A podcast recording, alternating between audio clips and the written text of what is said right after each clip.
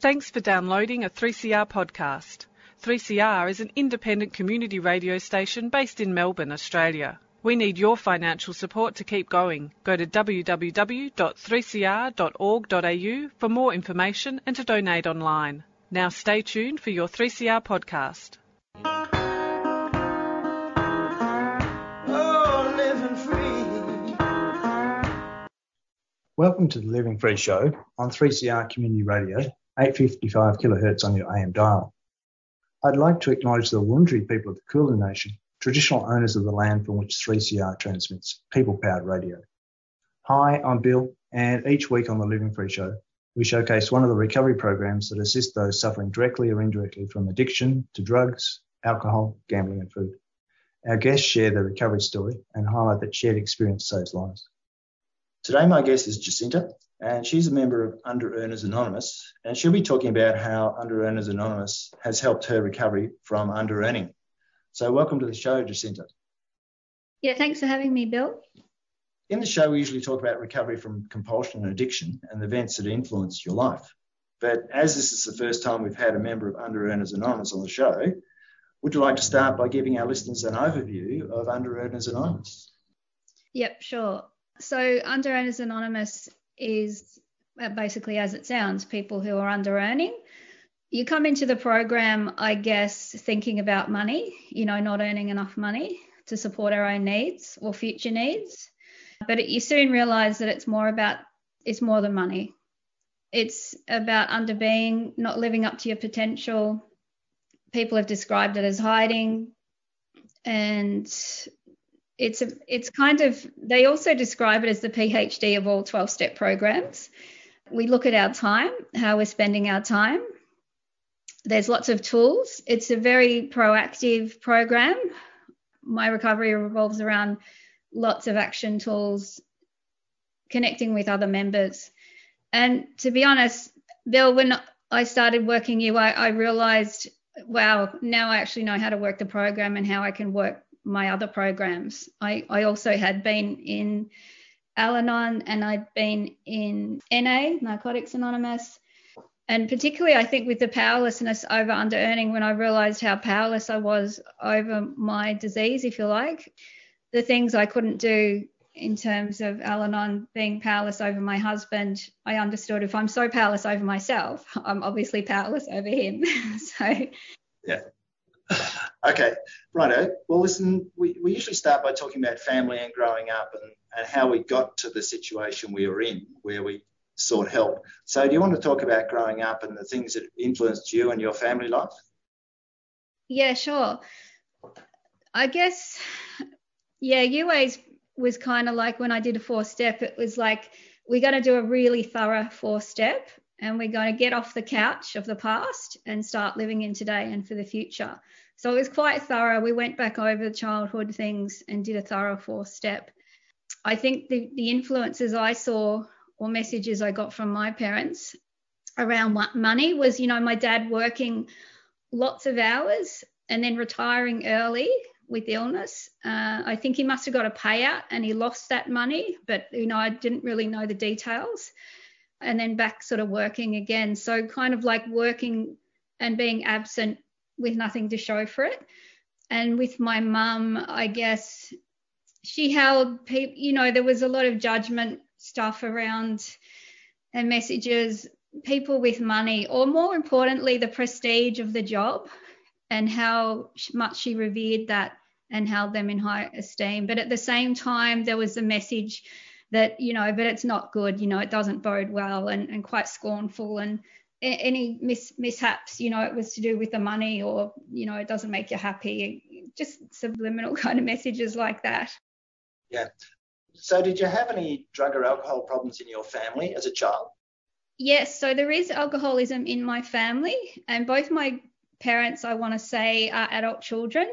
My dad ended up living with his auntie, and my mum also lived with her auntie. She lost her mum when she was born. So they were both struggling. And my mum, yeah, is also a member and found, you know, help in Al-Anon. And, yeah, so I was a drug addict, and that's how she found Al-Anon. I told her to go there. And yeah, I found NA when I was 21 and I got clean, and I'm still clean. It's been about, I found UA after 20 years of recovery in NA. And if I hadn't have found UA, I think I may have relapsed. I was so depressed. I was so unhappy. I actually thought there just can't be a God.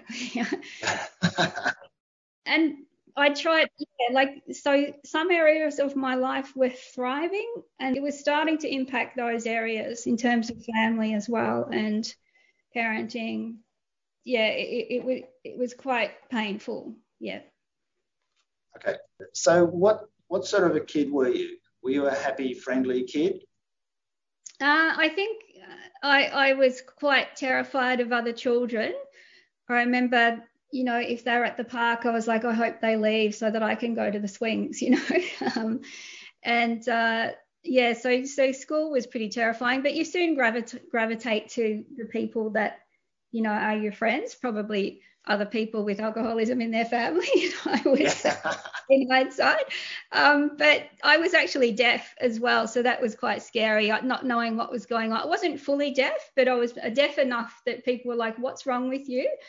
Yeah, and getting into trouble a lot but I still managed to learn. I must have been quite smart, but yeah, I couldn't hear, and they found that out in grade 2. So there was a lot of confusion and strange looks, and I had a lot of shame. I felt, I think, just a lot of shame, and I'm being really uncomfortable with who I was. Yeah, terrified. Yeah. Shame's a bit of a killer, that's for sure. So having a mum and a dad who were affected by their parents' drinking isn't a good way to start. So I think you said before you had friends that were of a similar ilk. So did that influence your life, having, I guess, limited friends? I don't know. I don't really look back and think that I had limited friends. I think I just felt that other people just had a really good handle on how to be kids and be carefree and had supportive parents. And not that my parents didn't love me. I actually had a lot of guilt and shame being an addict, that I knew they loved me, but why am I so messed up, what have I done wrong, but yeah, they didn't have the skills to support me as much as they tried and did their best. Yeah. So did things change as you moved through school, going into secondary school and things like that? Did your life improve? Well, no, it was quite sad going to an all-girls school and saying goodbye to the boys. They were good friends. And, I didn't like the girls' environment. I mean, I ended up with a lovely group of close friends, but I became quite notorious and, well, I don't want to say bullied, but everyone in the whole school and the wider community, it was a Catholic education, all found out about me and some boys, and I was like 14 at the time, so I was actually probably, I don't want to say probably, I was being abused and coerced. I just didn't, it was a difficult time. So everyone I was just labelled with a certain label, and we were kind of rebellious and drug use and alcohol started then and other misbehaviours. But yeah, we were good, happy, had lots of fun all the same at school, but yeah, it was us and them all the time. Yeah. So did that impact your education? I think it in some ways it spurned it on, and then towards the end as my drug use progressed, it impacted it, and also the paranoia and the not showing up, depression, just bad living habits, being really tired, not sleeping, trying to work, classic symptom of unearning, not being able to make use of my time, and the perfectionism.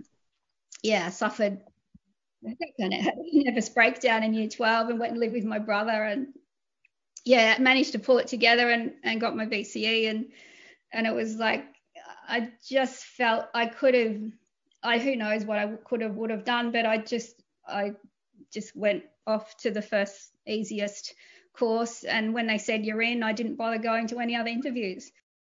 So I just went to that university. Yeah. Yeah. Okay. So going to uni, were you able to sort of break free a bit or not? Break free in terms of? Oh, I guess to change your life. Or was it more of the same at uni? I think it was probably just finding a few, good connections, people who are like me. But, yeah, more of the same. Still not really using my time well and just sort of doing what needed to be done to get through, like not really being present there. And I quit after the second year. And, of course, yeah, the alcohol and drugs just... Well, I never thought of myself an alcoholic, but, yeah, the whole... scene, yeah, I couldn't keep going after second year. I think I dropped out a few weeks into second year. Yeah, it's a lot of people drop out of uni, and a lot of people see uni as a way to party and enjoy life. So were you into that sort of party scene at uni?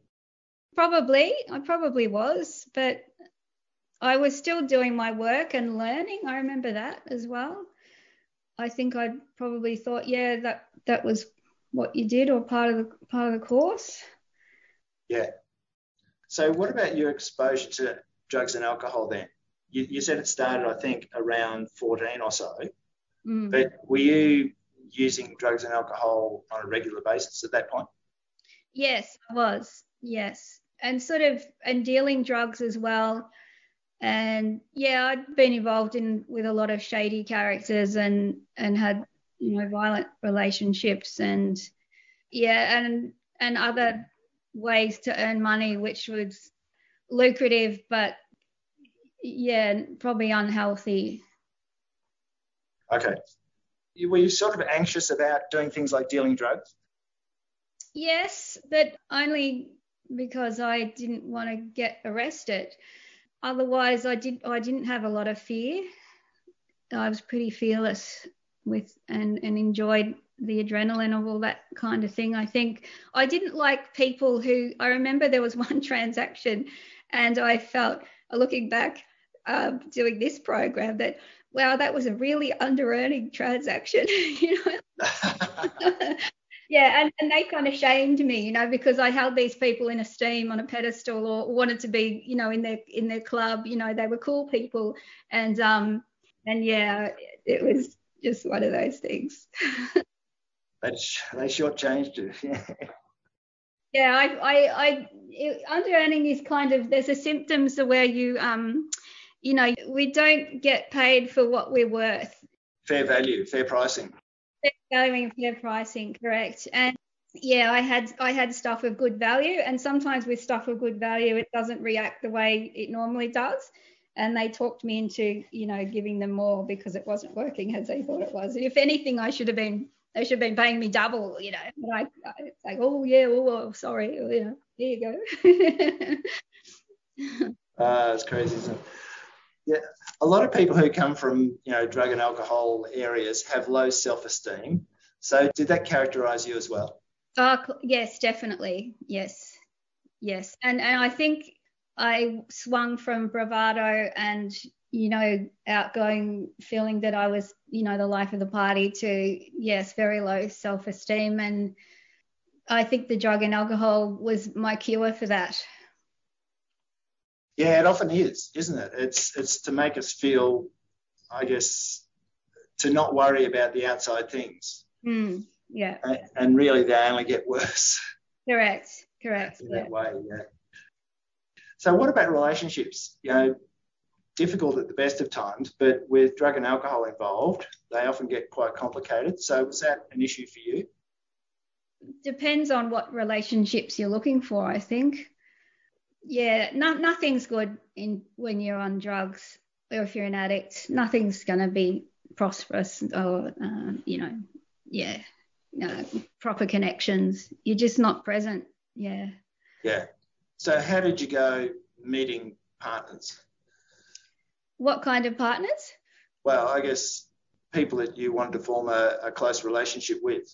I didn't really, it was always drug motivated.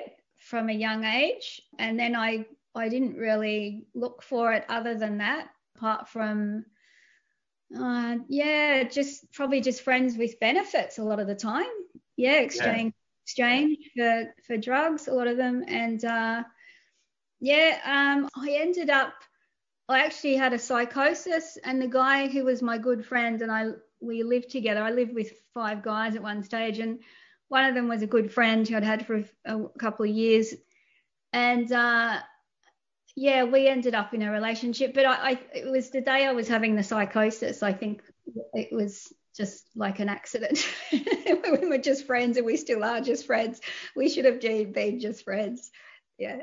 Other than that, I wasn't looking for that. Yeah. Yeah. It wasn't an interest to me. Yeah. Yeah. So after you left uni then, what happened for you? Yeah, I found the program because of the psychosis. I went into an institution, and I found a they had to medicate me to get out, you know, and I had to keep being medicated when I got out. And luckily the psychiatrist I saw knew about 12 steps, and he diagnosed me as having a personality disorder and a borderline anorexic. And he said, I think you should go to an NA meeting. And I ended up at an AA meeting, or maybe he knew where that was, but he didn't. He said, they'll know where NA was. I can't remember what the story was, but I did go to an AA meeting with my sister, and then found out where NA was from there. Okay. Well, listen, we might take a break there.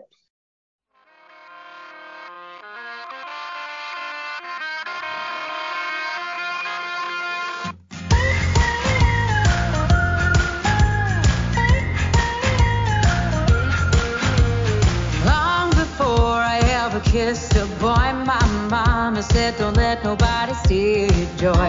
He'll try to treat you mean just to keep you keen. Don't stand for it, honey, you know you're a queen. Don't think I haven't seen the signs, I ain't blind. So don't waste my time, 'cause I'm better than there, better than there. On my mind will raise me better than there. Boy, you're gonna wish you hadn't treated me fair.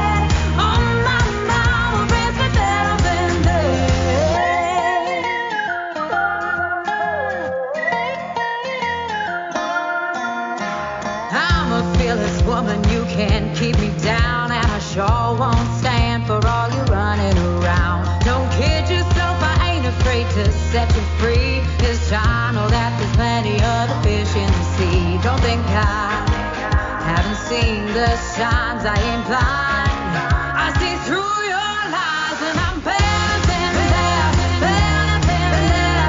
On my mind, will raise me better than there. Boy, you're gonna wish you had.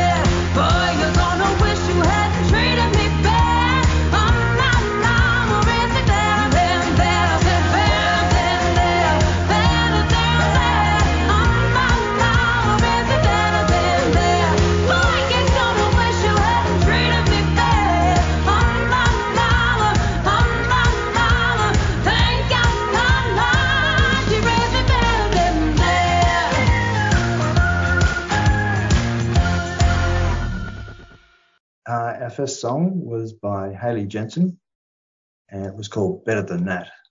It was courtesy of Australian Music Radio Airplay Project. If you're a renter experiencing hardship due to the pandemic, you can check now to see if you're eligible to apply for the Victorian Government's new one-off rental relief grant worth up to $1,500. To help you, Tenants Victoria have put together an eligibility checklist. This will make it easier for you to assess whether you're eligible to apply for the grant, which is paid as a contribution towards rent. There are some steps involved to qualify for the grant. See the checklist for more information and visit the Tenants Victoria website for further details on how to apply. Go to tenantsvic.org.au and search for Rent Relief Grants. Tenants Victoria is a 3CR supporter.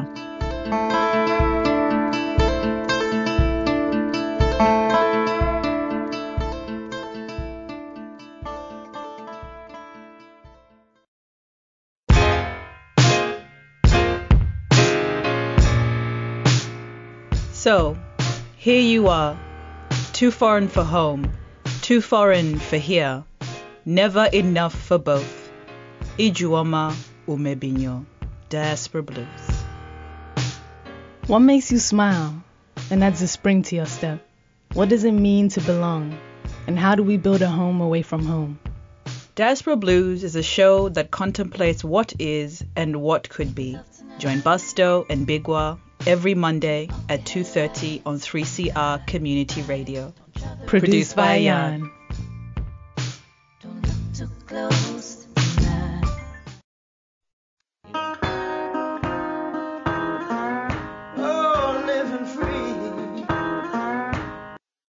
You're listening to the Living Free Show on 3CR, 855 kHz on your AM dial and 3CR on digital radio. If you're interested in listening to one of our many podcasts, then you can head to your preferred podcast platform or just Google 3CR Living Free. On our webpage, you'll also find details about the Living Free Show and how you can contact us. Today I'm talking with Jacinta, and we're talking about her recovery with the help of Under Earners Anonymous.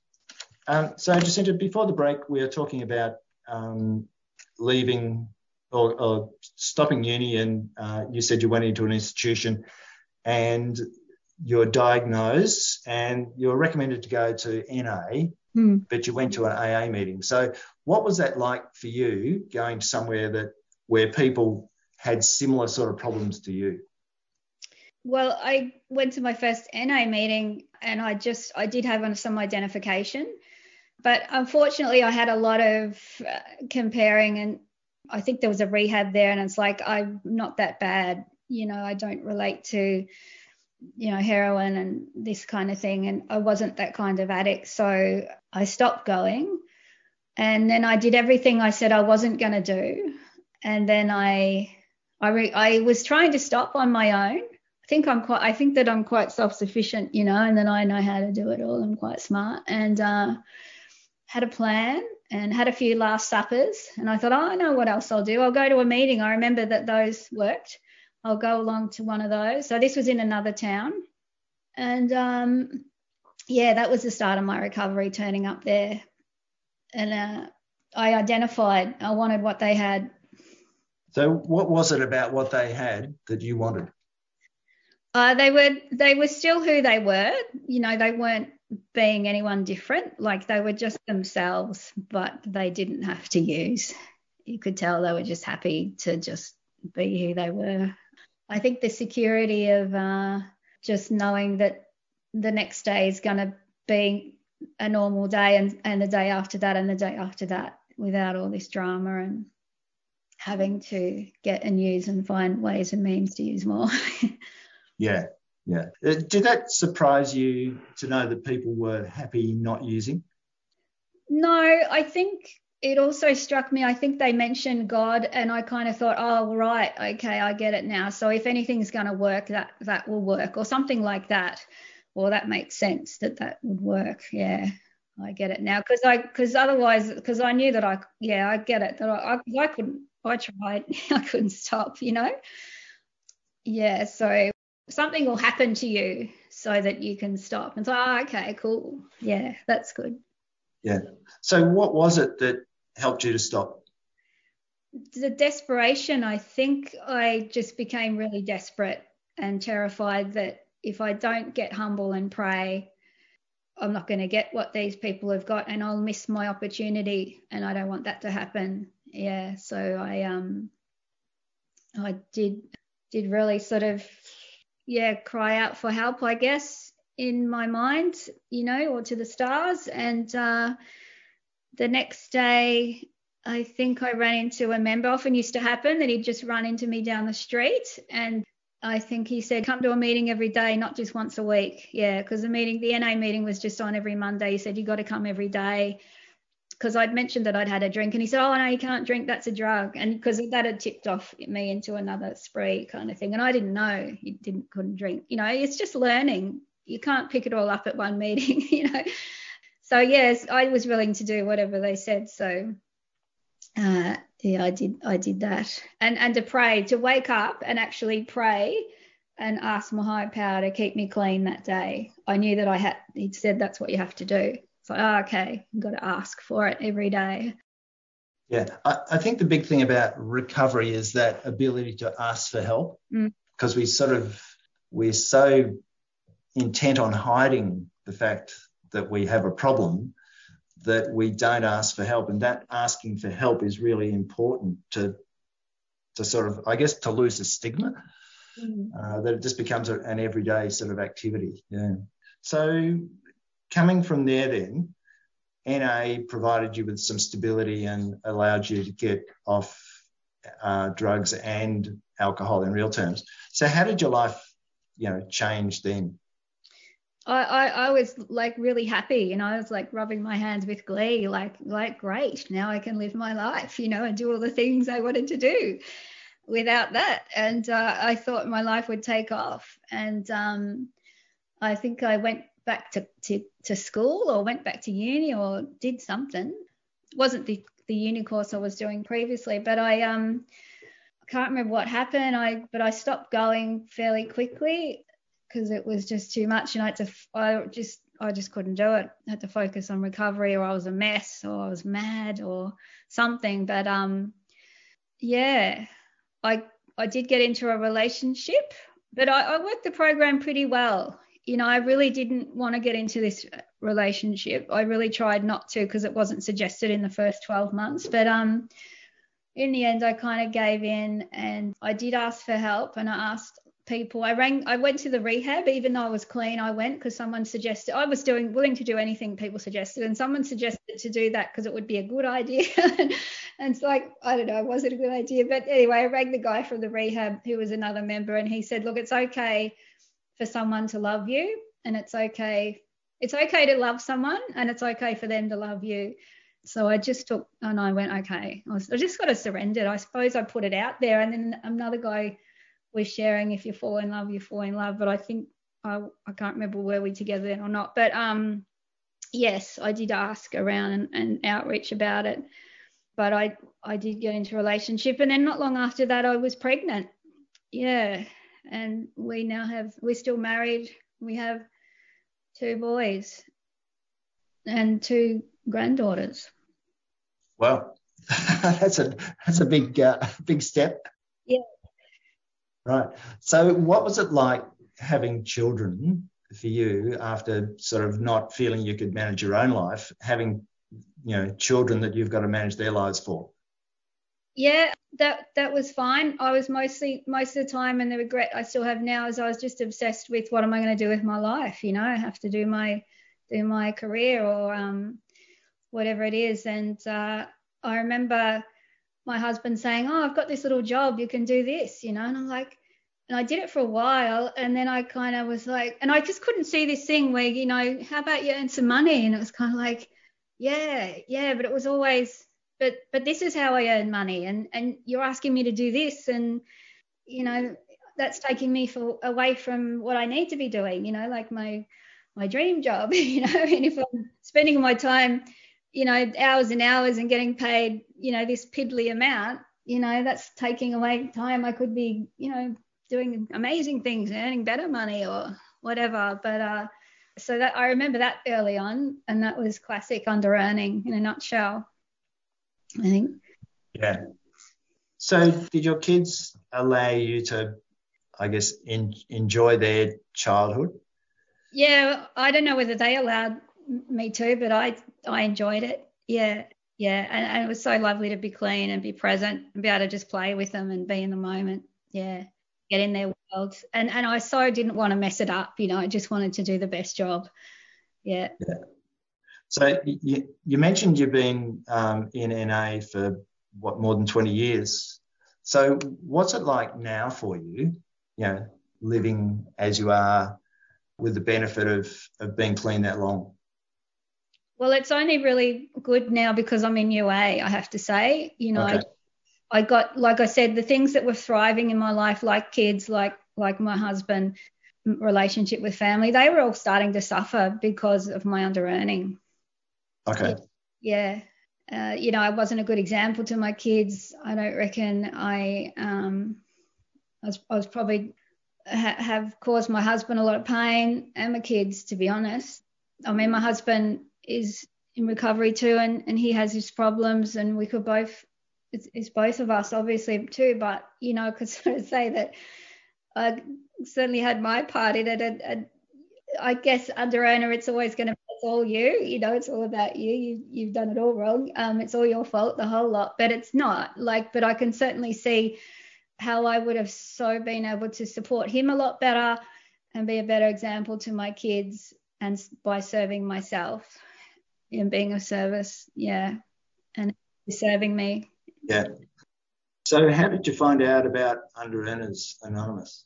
Yeah, so I was going to some meetings in Melbourne. It was so painful to be 20 years clean and have people say they were brand new, whether they had a career or whether they had a job or travelled overseas. We had been in like crippling, horrible poverty and debt for 10 years, and it was just really painful.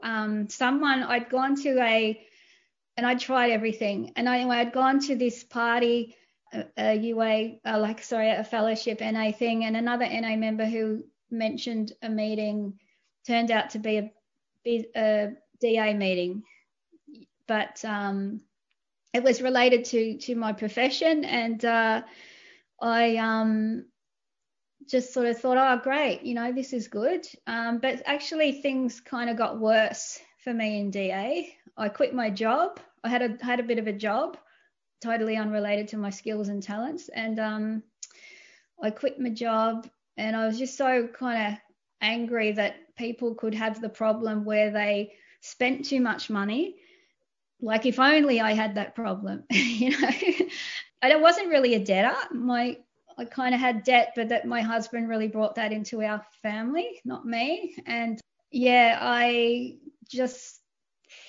knew that I was an under-earner. I identified with that word as soon as I heard it, because they mentioned that in DA, in Debtors Anonymous. And anyway, someone there happened to say, hey, did you know there's an Under-Earners Anonymous? And I was like, no, tell me that. So, yeah, got online, read the symptoms, and I was so happy. I just thought, wow, this is me. This has been me all my life. This has been me since, you know, I got clean, and I'm going to be really good at this. And Bill, in 20 years in NA, I didn't really sponsor people. Like, I did here and there, but not really well.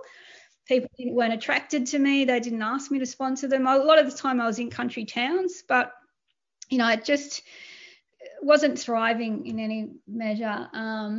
But, yeah, got to in UA. I just thought, I can actually help people with this, you know. I don't know why I thought that, but I did. I just thought I can help other people or I'll be good at this. Yeah, I don't know. It's a relief. Well, it's a good feeling when you feel like you can help someone else who doesn't understand their problem. Yeah. Because having the experience of some recovery, you can see the potential a lot quicker, I think, of other programs. Yeah. Yeah. Yeah. You mentioned Debtors Anonymous, and we've been trying for a little while to get somebody from Debtors Anonymous on the show. So, as I mentioned before, we should have a chat about that and see if we can get someone on. So, in Under Earners Anonymous, then, do you want to talk about some of the things that you benefit from in Under Earners Anonymous, the sort of help it gives you in clarifying your life? Yeah, sure. And look, part of the symptoms sometimes is, or part of the traits is not sort of being able to see our true worth, or having it sort of conscrewed. You know, like, I might think I'm really good at one thing, and bad at another, whereas actually the opposite is the case, and that kind of. Yeah. And it is difficult to sort of sometimes talk about successes, but I suppose I struggled I was someone who was always doing more courses and never feeling qualified to actually, and I'd done little bits of work, but always underpaid with freelance, found it all painful and difficult because I couldn't charge properly, and I just desperately needed someone to give me a job, but I just couldn't get around. I didn't know how to do it. I had to just let go of my idea of what I need to do with my life. I can't solve it. I just couldn't solve it. I could have had all the opportunities in the world. I could have had all the privileges in the world, and I would still find my way to the mouldy cheese. Yeah. You know, the good things. And so I did learn to surrender, and that the problem was my thinking, my under-earning thinking. Yeah, so I ended up working, and part of my vision was to sort of work or spend more time with my husband. And I went and worked with him, and then I set up a company, and we now earn 6 figures, and I have a job where I have fulfillment now, and I am using some of those skills that I got with all those courses and degrees, but I feel fulfilled in my job now, and I can be of service, and it isn't difficult to earn money. And I have prosperity where I've got time to be with my family. Yeah, I can live my life pretty well today and feel that I'm getting those benefits. But the main thing is probably the relationships, sponsoring people, the connections. Like I said, there's lots of tools that you need to do in UA, connects me with lots of people. That's part of a prosperous vision for me, having lots of people in my life who I like and are supportive. It's a really interesting, tricky program and recovery to talk about. You have bottoms, you have different bottoms. It is hard to get your head around, and recovery is a long, slow recovery, but I was able to turn around and go, a lot of people say they're able to work their other programs better. It's just a long, slow recovery, and it's just coming to be who you are. The other thing they talk about is underbeing, and learning to just come to do your life's vision. A lot of people aren't always under earners in the terms of, and I know I'm just talking about the program now, not me, but they might have earned a lot of money, but they really want to be musicians, so they can they would do what they want to do. Yeah So it's underachieving, I guess, rather than under earning. Yeah Okay, well, so we might take another break there.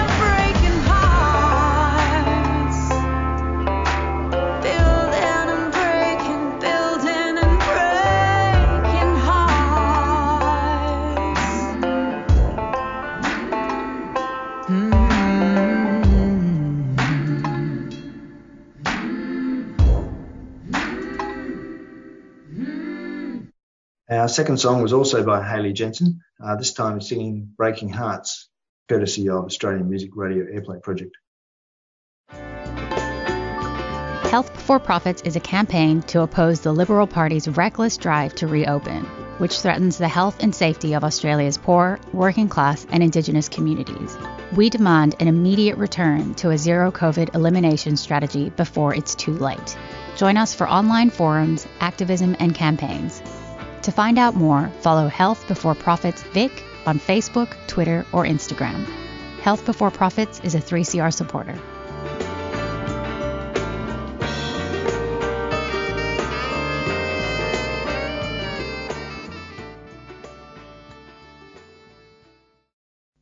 What we're dealing with here is a total lack of respect for the law.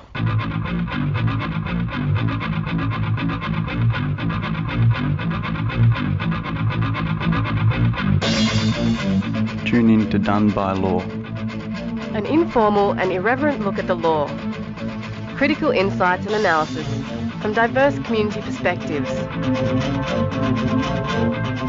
Done by Law, 6 p.m. Tuesdays.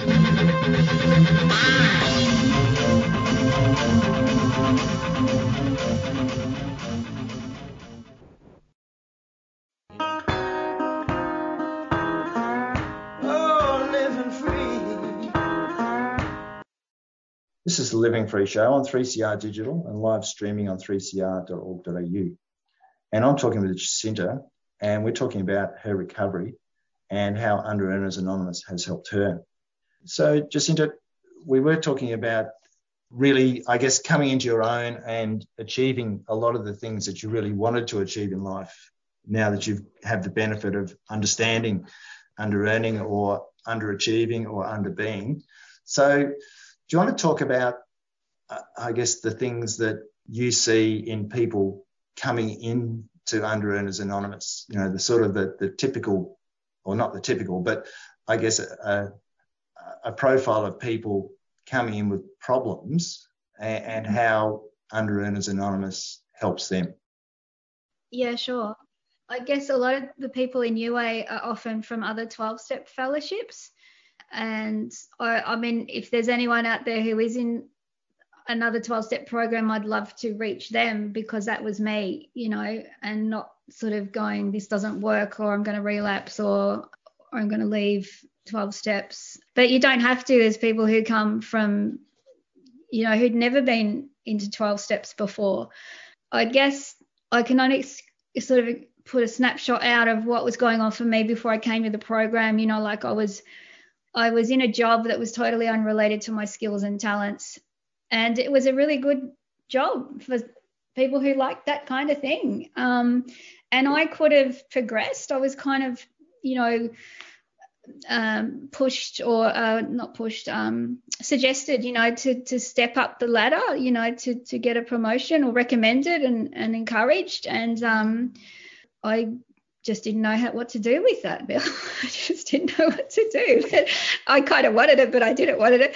You know, I was really cross with it taking up my time.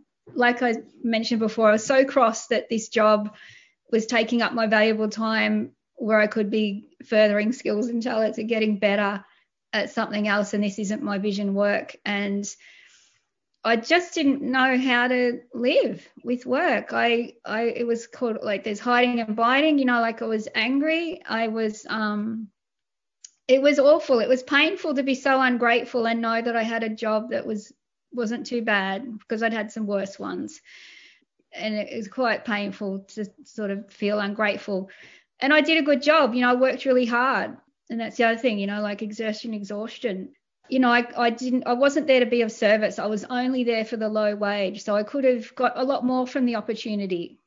And, yeah, I didn't bother to pick up new skills I could have done in that job, because I thought, because I'm not going to do this forever, you know, or whatever it was, or this isn't where I want to be. And I was probably always talking to co-workers about, you know, wanting to get out and what I wanted to do, you know, and this sort of thing.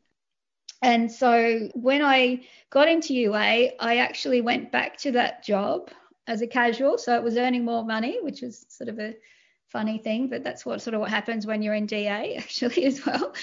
And, you know, I didn't have to work when I had to work. It was just when I wanted to work. And so I had that flexibility and earning more money. And I learned how to be a worker amongst workers.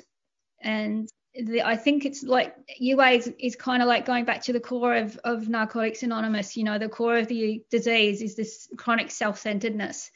And it wasn't a self-centeredness as in, you know, stuff you know, I want my lot in life. It was just kind of like, it's such a struggle, whether they were things I'd learnt from the past and old patterns of behaviours. But I was really willing. I was trying so many different things and really open, but I just couldn't.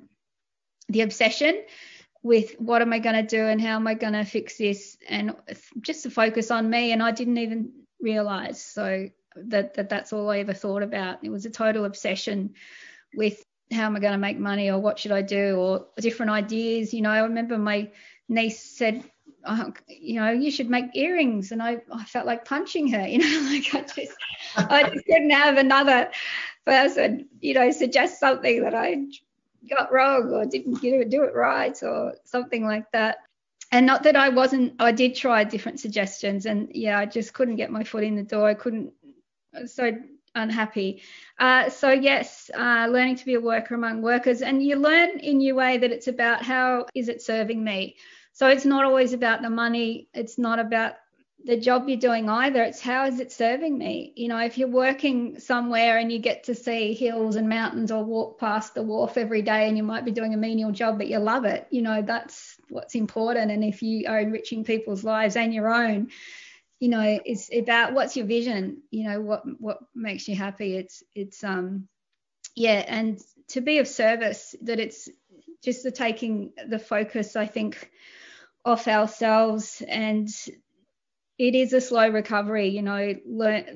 I'm just going to quote some of the stuff, because it sort of says before, you know, the other road is misery, depression, anxiety, mental institutions. And this is what it says in UA, in some cases, prison or suicide. Like, it's the same thing. It's that bad. And I reckon I was heading there. In recovery, you know, a new strand of sanity every week improves functional decisions, quality of thinking, and new prosperity decisions. And it's all about self-care. You know, my sponsor just keeps saying it's about self-care. It's just about always looking at how can I turn this around, you know, the negative thinking or the negative self-talk, just ways, the basics too, you know, the getting enough sleep, drinking water, eating well, looking after ourselves on all levels. Yeah. Well, they're all good ideas, that's for sure. One of the other things that I read in some of your literature was about possessions, and having possessions that are low quality, low value, and the importance of having things that are good. So do you want to talk a bit about that? Yeah, sure. Possession consciousness. Yeah, I guess I'm still working on that one. I mean, I still have a lot of stuff to chuck out. I don't need to carry my life around with me. And it's not just stuff. It's also, you know, those ideas don't serve me anymore, or those people, or that relationship sometimes. But yeah, my relationships have improved in UA. Yeah, I ring my mum every day. I can... like I said, it's better example to my kids, who are adults now as well. And yeah, my husband was, you know, the main breadwinner, and I was sort of off, you know, trying to do my thing all the time. And that's completely done a 180 degree turnaround now. You know, he's sort of semi-retired and hopefully off to do all these other pursuits of his own. And I'm doing, you know, 80% of the work, and I'm really, really happy about that I can do that for us, and for our future, secure our future, and not have financial security. That was one of my visions of late, that's come, you know, by grace of whatever, the universe. Yeah, I have financial security today, and looking at what's next. What's next would be more of my vision stuff that I said does come into play, but that I want to do more of. And that'll be probably with my husband as well. so yeah, it's good. Okay. So do you want to go through, I guess, give us some idea of what a UA meeting is like? Yes. So I started off in a face-to-face meeting here in Melbourne, and then we've struggled to have a few here and there, but I think I learned pretty quickly. I went to a DA weekend and they mentioned about 90 meetings in 90 days. And I was like, oh, well, I've got to do that. I'm going to try that with UA. And the meetings are available sort of around the clock. And there's like an American website with lots of phone meetings, which is where I got most of my recovery because there wasn't a lot going on in Australia. And now there's a daily meeting, phone meeting. So phone meetings and Zoom. Yeah. And it's just like a normal meeting. Read the literature and share. Yeah. So I noticed that it uses, like most other 12-step programs, it uses the AA 12 steps and just replaces the word alcohol or alcoholic with under-earner. Yeah. So I guess it sort of implies that it's about your thinking, not so much the activity that you get involved in. So how has your thinking changed from where it was? I think just coming from being of service, and I guess people would substitute alcohol for hiding, being visible. I know my disease often sort of mentioned as being centered in my thinking, or under being is the other one. Yeah. And in VA they say, not deading or being solvent. There's lots of different tools. And I think the way that I can live my life today is all these powers. I learnt in step 2, your higher power isn't like some other external thing. It's a power greater than yourself can just be getting up and changing your position, walking away and going, and sitting in a different chair. That could be a higher power. It could be keeping your time, the tools of the program, okay, what have I got next? I might put the timer on and work for 45 minutes and get that done. Yeah, I didn't really know how to use my time well. It could be, there's lots of connection, lots of different tools in the program where we connect with other people. So like action partners and action meetings and action group meetings. Yeah, making an outreach call can be a power greater than myself, prayer. So there's lots of different ways to live my life, and just doing nothing, to just have a break, and that often bears fruit for a lot of people too. It's not about, they describe UA as always busy but always hungry, like eating soup with a fork. Yeah. Yeah. I think from my experience, it's actively doing nothing to make the situation worse, because often we wreck it for ourselves by our actions, and that's really soul destroying. Seeing yourself wreck your chances at stuff. Yeah. So you talked about hiding. Do you want to talk a bit more about hiding? Yeah, I guess, the founder kind of describes under-earners as wounded animals. And, if we, come outside and like the other animals can smell it on us, kind of thing. And we're terrified of being visible and being out there, I guess joining the big party of life, I guess the isolation, probably for me it's when I'm isolating a bit. I noticed that if I'm not visible and sort of sharing my gifts and talents, I find other ways that are not healthy to get attention. So yeah. Yeah, I do need to be visible, and I am, visible. So yeah, that's where they come from, the hiding. And I'm not very good at explaining it because for me, I know I relate more to the under-earning thinking for me when I start to get obsessed with anything. Yeah, learn to let it go, and that's not me. That's my under-earning thinking, kicking off. And it's just, yeah, and there's lots of different things I've learned in the program. I sort of felt that you get quite busy and think, oh yeah, you know, plan my day and plan my time and keep a record of my time. And it's you're not meant to be a human doing. You know, it's about being a human being. And just how is this serving me? And to organically, with pause and grace, you know, do your day, being of service to yourself and others. Yeah. Sounds good. If anybody listening would like to find out more about Underearners Anonymous, you can visit their website, which is ua-au.org, for details of meetings, available literature and other contact information. That's about all we've got time for today. So I'd like to thank Jacinta, who's a member of Underearners Anonymous, for joining us and sharing her lived experience. Thank you. Thank you, Bill, for having me. I hope you'll be able to join us again next week when we'll be talking about recovery from drug addiction and be joined by Olivia, who's a member of Smart Recovery Australia. Thanks for listening. Stay safe and stay tuned now for more Radical Radio on 3CR. You've been listening to a 3CR podcast produced in the studios of independent community radio station 3CR in Melbourne, Australia. For more information, go to allthews.3cr.org.au.